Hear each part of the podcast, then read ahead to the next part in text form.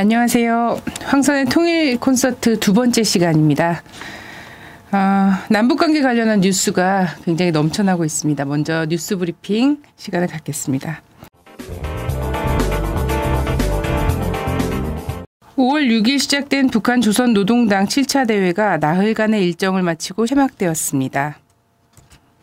박근혜 대통령은 10일 청와대에서 열린 국무회의 모두 발언에서 북한 당대회가 남북관계 개선을 위한 진정성 있는 변화를 보여주지 못했다고 평가했습니다. 아, 또한 통용표 통일부 장관은 10일 국회 외교통일위원회 간담회에서 북 7차 당대회가 새로운 전략 없이 선대를 답습했다고 평가했고 외교부는 제재와 압박을 지속하겠다고 밝혔습니다. 재미교포 김모 씨의 페이스북 5월 9일 게시글에 따르면 북한 민간단체 아리랑협회 홈페이지 메아리에서 최근 의혹을 사고 있는 집단 탈북 사건과 관련해서 12명의 여성 중 1명이 단식 투쟁을 벌이다 사망했다는 주장이 나왔다고 합니다.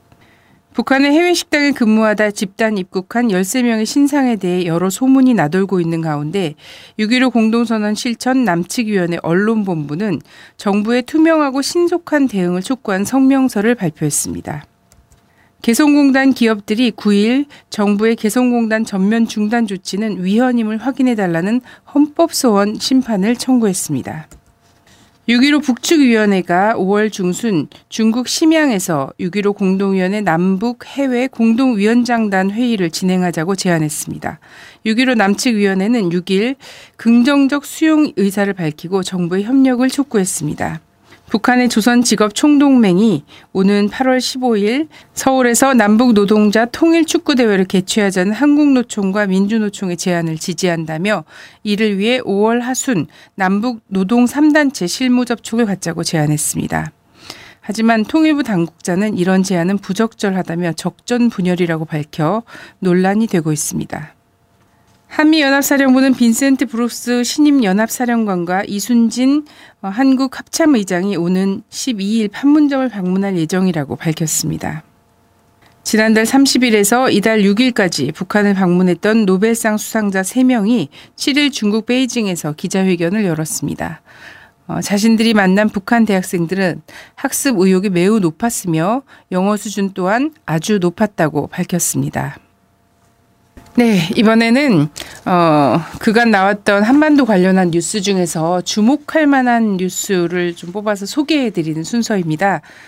아, 중앙일보에서 단독 보도를 했었는데요. 클래퍼 미 국가정보국장이 방한을 해서 북미 평화협정 관련해서 한국의 입장을 좀 타진했다 이런 소식이 단독 보도로 나가고 그 이후에 좀 확산되었습니다.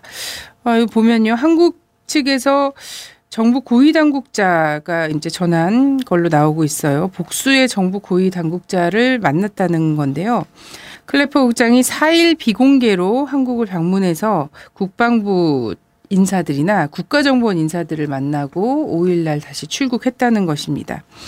어, 이 자리에서는 클래퍼 국장이 아, 미국이 북한과 평화협정과 관련한 논의를 할 경우에는 한국이 어느 정도까지 양보할 수 있냐는 취지의 그런 문의도 있었다 라고 한국의 고위 당국자 입을 통해서 나오고 있습니다. 어, 이 밖에도 이제 한국의 언론에서는 사실 이런 정황과 관련해서 좀 보도를 해주고 있는데 뉴욕타임즈 미국 언론이죠. 미국의 뉴욕타임즈에서는 이미 클래퍼가 오기 전에 2일자 사설에서 북한이 오는 6일 개최되는 7차 노동당 대회 이후에 대화를 제의해 올 가능성이 있다. 이런 경우에 미국 정부는 이를 거부하지 말고 호응해야 한다 라는 것을 촉구한 바 있습니다. 자, 북미 평화협정 논의가 이제 뭐 단순한 뭐 구호나 이런 것에서 실제 테이블 위로 올라가고 있지 않은가 이런 예상을 잠시 해볼 수 있는 네, 주목할 만한 기사였습니다. 네, 이번 시간에는 심층 분석 시간입니다. 어, 5월 6일부터 나흘간 진행된 조선노동당 7차 대회 도대체 어떤 그 행사였길래 전 세계 이목이 좀 집중됐었죠. 한국에서도 대통령 통일부 장관 그리고 외교부에서 또 다 논평이 나왔는데요.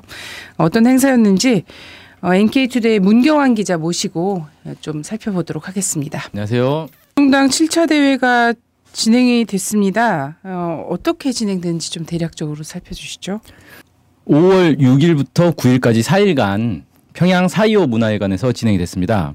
결의권 대표자 3,467명, 발언권 대표자 200명이 참가한 가운데 진행이 됐습니다. 네, 이게 사실 대의원 대회죠. 예, 대의원 대회인데 어 3,467명의 어쨌든 대의원들이 참석을 한 거고 예. 발언권이 있는 사람들이 200명. 그러니까 어. 결의권은 쉽게 말해서 의결권을 가진 사람들이고 네네네. 발언권은 발언만 할 수 있는 아, 의결권은 네네. 없는 사람들입니다. 아, 네.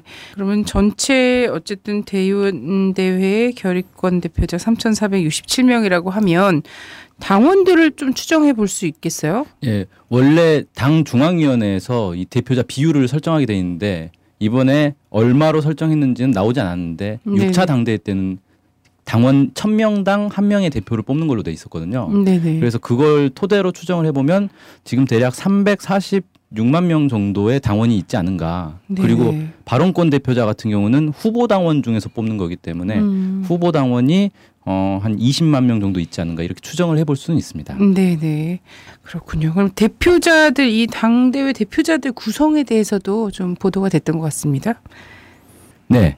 대표자들은 크게 당 간부를라고 얘기할 수 있죠. 당 정치 일꾼이 1,545명, 군인 대표가 719명, 국가 행정 경제 일꾼 그러니까 관료들을 얘기하는 거죠. 여기 대표가 423명, 근로단체 그러니까 직총이라든지 아니면 농금맹 이런 이제 단체의 대표로 52명이 참가를 했고요. 과학, 교육, 보건, 문학예술, 출판, 보도 부문의 이 일꾼 대표가 112명. 그다음에 핵심 당원, 그러니까 당의 어떤 직책을 맡고 있는 건 아닌데 평 당원인데 핵심적으로 이 기층에서 사업하는 사람들이 786명이 대표로 참가를 했고요. 특이하게 항일 혁명 투사가 6명, 비전형 장기수 24명이 대표로 참가했다 이렇게 나와 있습니다. 네, 특이하네요. 항일 혁명 투사 여섯 명과 비전향 장기수. 여기서 비전향 장기수는 2000년에 그 한국에서 북송된 네, 음, 그분들입니다. 분들인 거죠. 24분이 네, 계시군요. 7차 당대회를 준비하는 과정을 좀 소개를 해 주시죠. 네, 7차 당대회가 그냥 하루아침에 뚝딱뚝딱 준비된 건 아니겠죠, 당연히. 이 당 규약에 따르면 6개월 전에 이 당대회를 개최한다는 거 공고를 하게 돼 있습니다. 그래서 지난해 10월 달에 당대회가 개최된다고 공고가 됐었고요. 올해 2월 달에 당대회를 앞두고 70일 전투를 통해서 당대회 성과를 높이자. 이렇게 북에서 이제 제시를 했습니다. 그래서 70일 동안 70일 전투, 그러니까 사회 전 분야에서 어떤 생산성을 비약적으로 높이는 어, 일종의 대중운동이 진행된 거죠. 그리고 올해 4월부터 시 군당의 대표회가 진행이 됐습니다. 그래서 당 대표회에서 당 대표들을 뽑고 이 당 대표들이 도당 대표회를 또 열어서 거기서 7차 당대회 나갈 대표를 뽑은 겁니다. 그 뭐야 외신들이 평양 들어가서 그 찍은 사진이나 이런 거 보니까 70일 전투 어 기념 할인 막 이런 것들도 붙어 있더라고요. 아, 네. 네.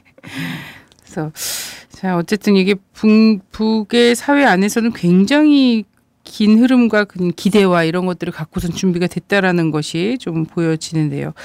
어떤 순서로 좀 진행이 됐을까요? 네, 행사를 보면 먼저 개회사가 있었고요. 당 중앙위원회 사업 총화 보고, 당 중앙검사위원회 사업 총화 보고, 당 규약 개정, 김정은 제1위원장 추대, 당 중앙 지도기관 선거 폐회사가 있었습니다. 여기서 당 중앙검사위원회는 어, 우리로 따지면은 감사입니다. 그래서 재정 보고를 하는 거고요. 그 다음에 이 당대회가 끝난 다음에 여기서 선출된 당 중앙위원들이 곧바로 모여서 당 중앙위원회 전원회의를 또 개최를 했습니다. 음, 이걸 쭉 보니까 이- 어쨌든 이게 나흘 동안이나 진행이 된 거란 말이죠. 예. 그리고 당시 뭐 생중계를 못하게 한다 막 이런 불만들이 막 있었지만 어쨌든 전체 내용이나 뭐 전문 이런 것들은 한국 언론을 통해서도 이미 좀 보도가 됐던 것 같습니다. 그래서 관련한 내용들을 좀 살펴봐야지 될 것 같은데요. 개회사였죠. 네, 다 특종으로 다뤘, 다뤘습니다. 한국 언론들이 핵심 내용 좀 정리해 주시죠. 개회사에서는 이 행사가 어떤 의미를 갖느냐를 집중적으로 좀 다뤘고요. 그래서 가장 중요한 문구는 이렇게 뽑았습니다. 당의 강화 발전과 사회주의 위협의 완성을 위한 투쟁에서 새로운 이정표를 마련하는 역사적인 계기. 이게 이제 이번 7차 당대회의 의미다. 이렇게 볼 수 있겠고. 그러니까 새로운 이정표라고 표현을 했는데 이정표라는 게 여러 이제 갈림길에서 어디로 가면 뭐가 나온다 이런 걸 표현한 그 표시한 걸 이정표라고 하지 않습니까? 그래서 네. 북한이 사회주의 위협의 완성 그러니까 사회주의 완전 승리로 가기 위한 어떤 방향을 제시하는 행사가 바로 이번 7차 당대였다 이렇게 의의를 부여한 것 같습니다. 네. 그간 뭐 계속 북에서 견제해왔던 입장을 재확인했다라고 한국에서는 그냥 얘기하는 경우도 있던데 뭔가 사회주의를 포기하길 바랬던 사람들이 있었을까요? 자, 사업 네. 총화보고 이제 핵심 내용들이에 대해서 좀 봐야지 될 것 같은데 부분별로 그 다 논의가 좀 됐더라고요.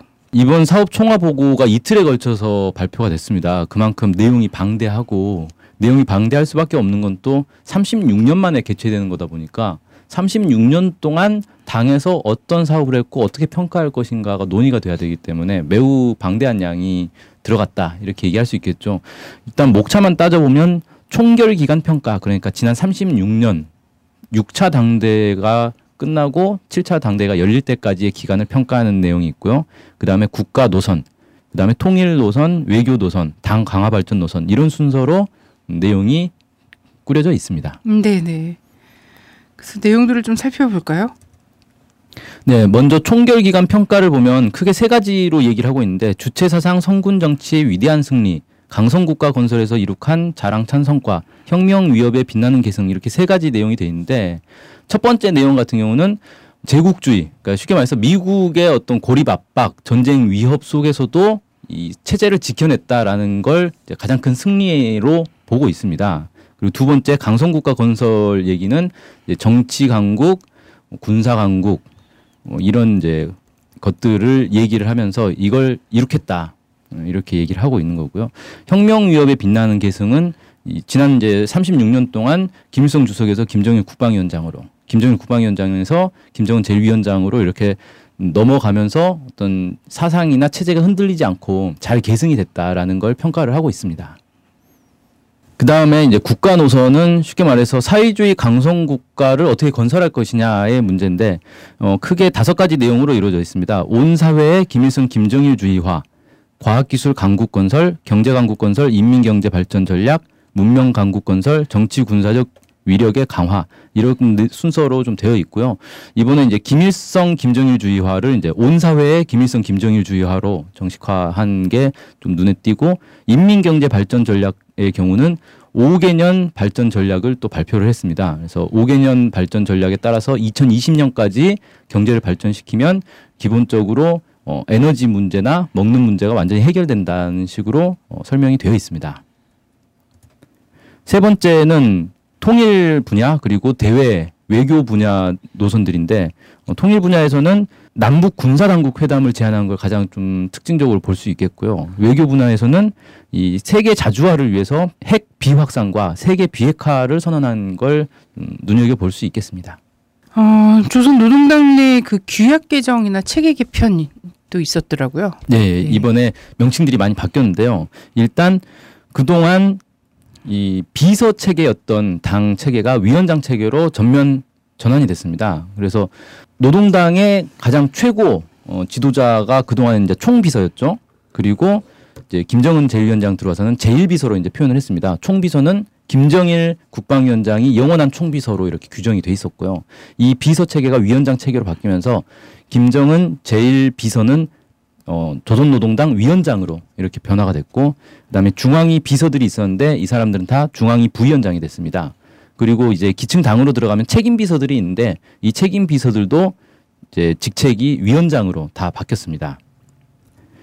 그 다음에 비서국이 있었는데 이 비서국이 정무국으로 명칭이 바뀌었습니다. 그래서 중앙에서는 비서국이 정무국으로 바뀌고 도, 시, 군당의 비서처가 있는데 이건 정무처로 어, 명칭이 바뀌었습니다. 그 다음에 그러면 이제 당에서 가장 중요한 체계가 정치국과 정무국 이렇게 두 가지로 볼 수 있는데 이 두 가지가 뭐가 다른 거냐 그럼 그동안에는 이제 정치국과 비서국이 있었는데 정치국과 정무국으로 바뀐 거고 비서국과 정무국의 차이는 사실상 명칭의 차이 외에 큰 차이는 없는 것으로 지위나 역할에선 큰 차이가 없는 것으로 보여지고요. 쉽게 보면 이렇게 볼 수 있습니다. 정치국은 결정단이고 정무국은 집행단이다. 그래서 정치국이 당 중앙위원회의 명의의 모든 사업들을 결정할 수가 있는 거고 정무국은 이걸 실제 집행할 수 있도록 집행이 되도록 어, 하는 역할을 하고 있는 거고요. 정치국은 그러다 보니까 원로 그룹의 개념이 좀 강합니다. 그래서 북한의 최고 이제 이 어떤 원로들 결정권이 있는 사람들로 모여져 있는 거고 정무국은 실무 그룹의 성격이 좀 강하다 이렇게 볼 수 있겠습니다. 네. 자, 여기서 좀, 어, 눈여겨볼 만한 부분들이 좀 있을까요? 왜냐면, 어, 대체로 이제 북의 많은 내외신들이 좀 들어갔단 말이죠. 이 네. 당대회 기간 동안 많은 기대를 갖고 들어갔어요. 그래서 막 네. 당대회장에 못 들어가게 했다고 막 불만 있는 사람도 있고 뭐 이런 이런 경우도 있고 또 어, 평양의 분위기나 이런 것들을 굉장히 긍정적으로 또 알려오는 이런 어, 보도들도 있, 있기도 하고 많이 혼재되어 있긴 한데요. 단순히 이런 스케치 이런 게 아니라 어, 사실 우리가 필요한 부분 그거 아닙니까? 이후에 남북 관계나 북미 관계, 한반도 문제에서 이 당대회를 통해서 어떤 메시지나 이런 것들을 받을 수 있을까? 이런, 이런 걸 텐데요. 그렇게 좀 주요하게 짚어볼 만한 부분이 좀 있을지. 일단 이제 북한이 사회주의 체제에 대해서 당연히 뭐 누구나 예상을 했겠지만 체제를 뭐 바꾼다거나 이런 뭐 개혁 개방 흔히 말하는 개혁 개방을 추진한다거나 이런 이제 변화들은 없었습니다. 그러다 보니까 남쪽 언론이나 해외 언론들은 약간 좀 실망을 많이 했죠. 아 그동안 하던 얘기 되풀이한 것 아니냐 이런 식으로 이제 얘기를 많이 하고 있는데 그건 음 자신들의 기대에 이제 다른 결과가 나와서 그렇게 얘기를 하는 것 같고요.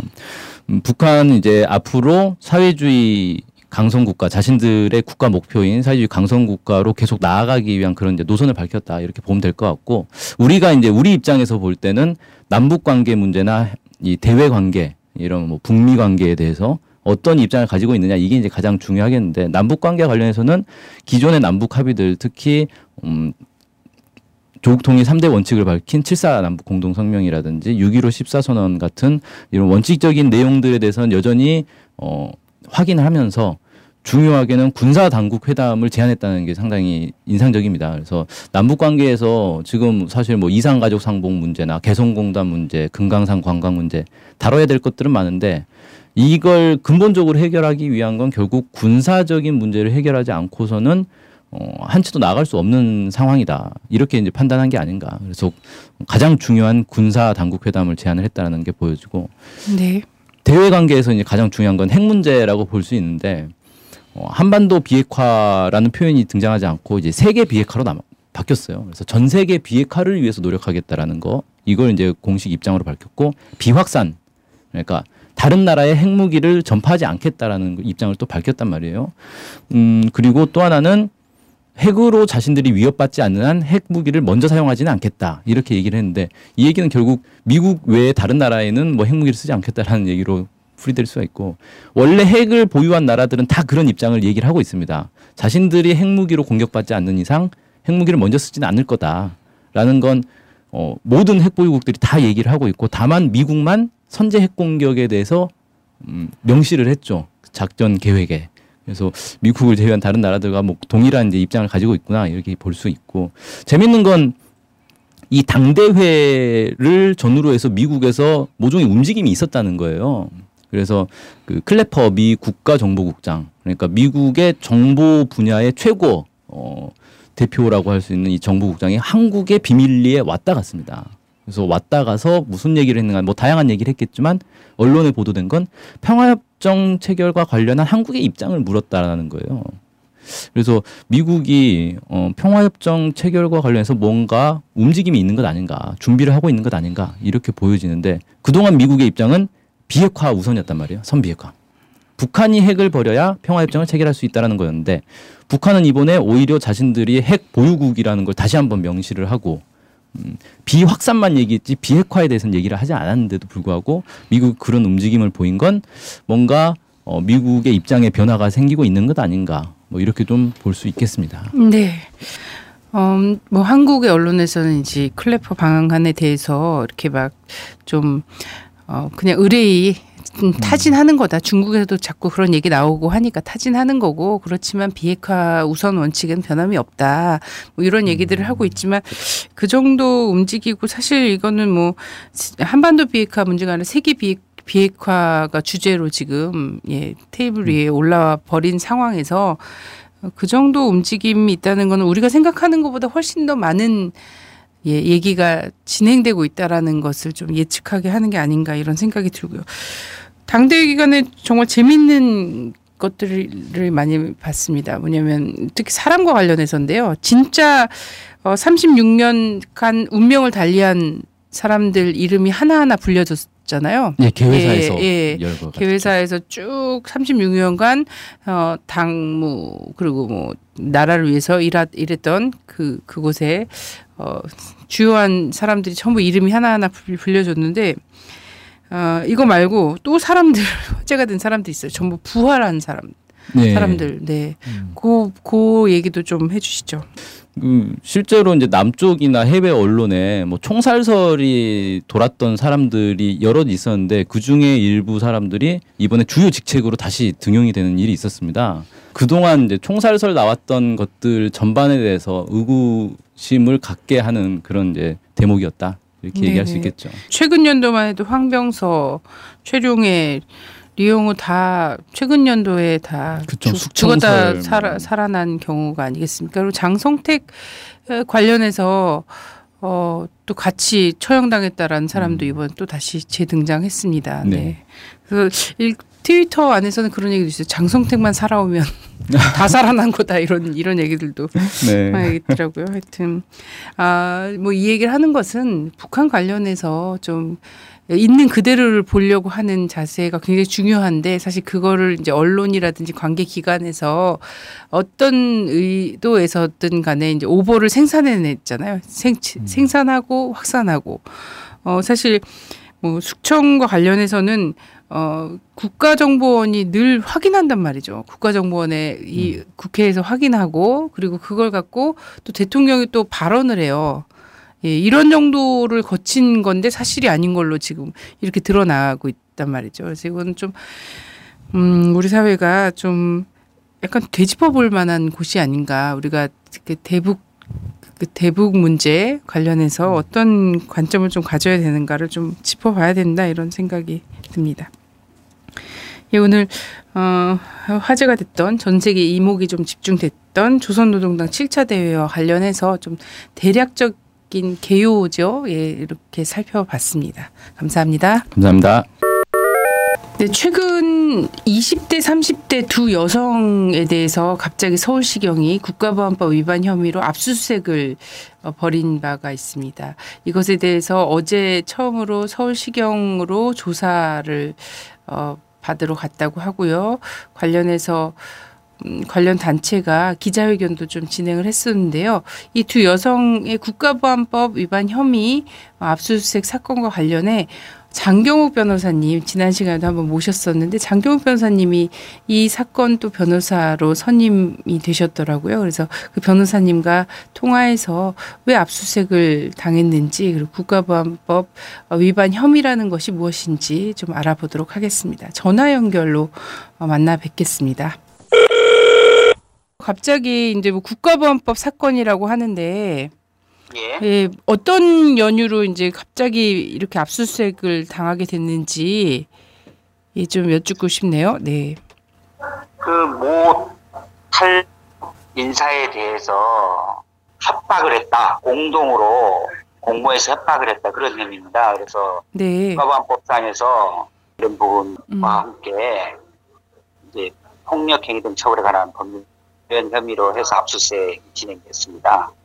아 그러면 그냥 국가보안법 혐의뿐 아니라 뭐 형법상 다른 동시에, 예, 예. 동시에 네네 일반적인 사건이라면 네네 폭력행위 등 처벌에 관한 법률 위반에서 공동 협박의 죄로 의유를 하는데 네네 탈북자에 대해서 아마 협박물을 보냈다 뭐 이렇게 해서 아마 국가보안법도 같이 적용 함께 아. 적용하는 아, 네. 그렇게 되어서 어, 서울시경 보안 수사대에서 지금 네. 사건을 네, 담당하고 있습니다. 어쨌든 어, 협박을 했다라고 하는 건데 그 두 사람은 뭐라고 얘기하고 있나요? 전혀 이 그 압수수색 당할 부분에 대해서 네네. 어, 뭐 전혀 그 네. 터무니없고 예. 이해할 수도 없고 네. 왜그 알지도 못하는 네. 탈북 인사와 관련돼서 음. 어, 그 본인들이 뭐 우체국 뭐 소포나 이런 우체국인가 뭐 같은 편의점의 어떤 택배라든가 이런 걸 통해서 네. 협박물을 보냈다. 네, 뭐 네. 이런 혐의인데 당사자 음. 입장에서는 너무나 지금 네. 사건 자체가 날조됐다라고 네. 주장하고 수사기관이 어떤 근거로 이두 두 분에 대해서 이 피의자로 특정을 했는지 이런 부분은 네. 다 밝혀드리라고 보고 있습니다. 네, 어쨌든 본인들은 알지도 못하는 어, 탈북자다. 음, 네, 네, 네. 그래서 영장을 통해서 처음으로 그런 사실이 있었다는 것도 처음으로 인식했다. 사실 뭐 그런 거 관련해서 뉴스 들어본 적이 없기 때문에 예, 네, 이렇게 지금 얘기를 하고 있다라는 것이군요. 그 유사한 사건으로 예전에 그 원세훈 국정원장 집에 화염병을 투척한 사람 을 무슨 하여튼 그 동네에 있는 CCTV에 비슷한 사람을 찾는다 이렇게 해갖고 한 청년을 연행해 갔다가 무죄 판결 났던 경우가 있지 않습니까? 예, 하마터면 네. 뻔했던 네네. 사건 저도 들어서 알고 있고요. 아, 예, 예. 관련해서 그 두, 그 두 명의 뭐 출신 학교죠. 덕성여대 동문회에서 나온 성명이나 기자회견문을 보니까 테러 방지법이라는 것을 지금 이렇게 강행 처리했고 뭐 테러 단체를 하나 만들고 싶어 하는 게 아니냐 이런 음, 이런 의혹이나 이런 것들도 제기를 했던데요. 그런 뭐 걱정을 하게 되면 뭐 네. 적 단체로 또 어, 네. 특정 단체를 만들려고 하는 것은 아닌지. 네네네. 테러 방지법도 국가보안법이나 마찬가지 아닙니까? 네네. 그러니까 뭐, 뭐 그런 혹시 의도는 있지 않는지 뭐 이렇게 네네. 걱정을 하고 있습니다. 예, 그렇습니다. 변호사님 또 하나 이것과는 다른 이야기인데 오늘 또 예. 새로운 뉴스가 좀 보이더라고요. 국정원의 중복 보안 검색을 중단하라라고 그 요청을 했었는데 이게 지금 일단은 뭐 필요하다라고 법원은 판단했다라고 뉴스에 나오네요. 이 국정원 중복 보안 검색이라는 것에 일단 의미를 좀 설명을 해주시면 아, 네. 예, 그뭐 탈북자 관련된 사건 아니고 다른 통일운동 단체 관련 아, 네, 네. 사건에서 제가 예. 국정원에 피의자 신문 네네. 네, 참여를 하게 됐. 아, 그래서 국정원의 조사실로 가기 위해서는 일단 면회실에서 우선 접견 신청을 하고요. 거기서 1차적으로 모든 보안 검색들 짐이며 몸이며 다 수색을 합니다. 네네. 그래서 조사동은 떨어져 있는데 네. 지금 이런 조사동까지 제 혼자 걸어가는 게 아닙니다. 네네.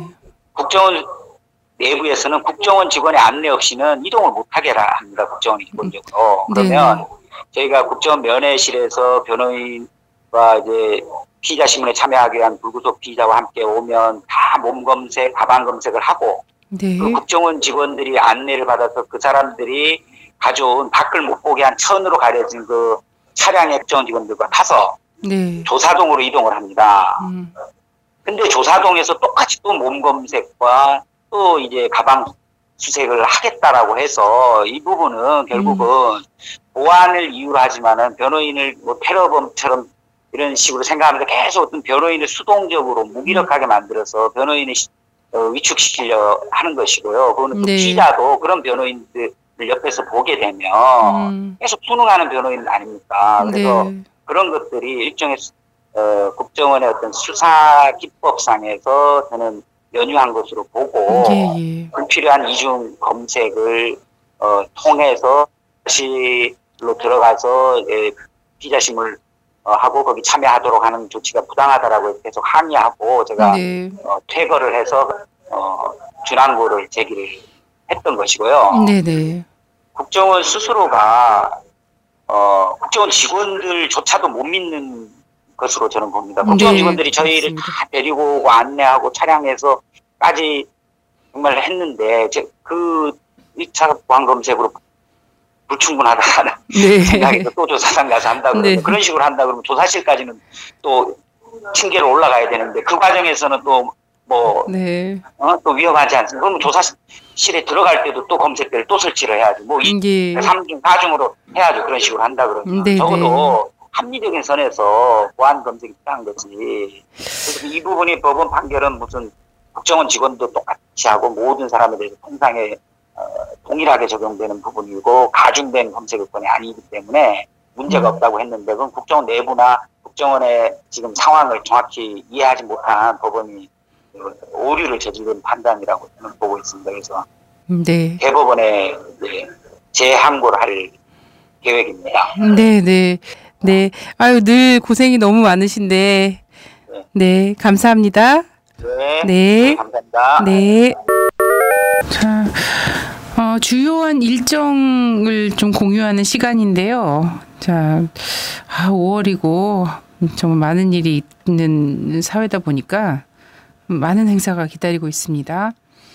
음, 특히 다음 주가 5.18이죠. 그래서 이번 주말에 5.18 관련한 일정들이 굉장히 많이 있습니다. 자, 14일, 15일, 뭐, 해서 5월 관련한 행사들이 많이 또 광주에서 진행이 되고요. 그거 말고도 다음 주 내내 5.18 어, 기념재단의 5월 행사가 어, 예정되어 있습니다. 참고하시고요. 2016년 남북 노동자 통일 축구 대회 어, 남북의 노동자 단체가 공감을 하고 있고 준비하고 있다라고 알려드렸는데요. 어, 이것과 관련해서 남쪽 노동자들 안에서의 예결선 일정이 나와 있네요. 꼭 예결선 잘 치르고 남북 노동자 축구 대회까지 8.15까지 어, 잘 달려갈 수 있기를 기원합니다. 안산 화랑유원지에서 어, 세월호 엄마 아빠랑 함께하는 행사가 마련됐습니다.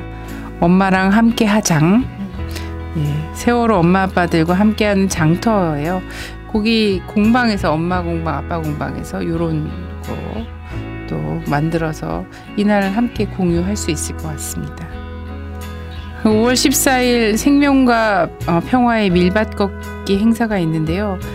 백남기 선생님 아직도 여전히 사경을 헤매고 계시지요.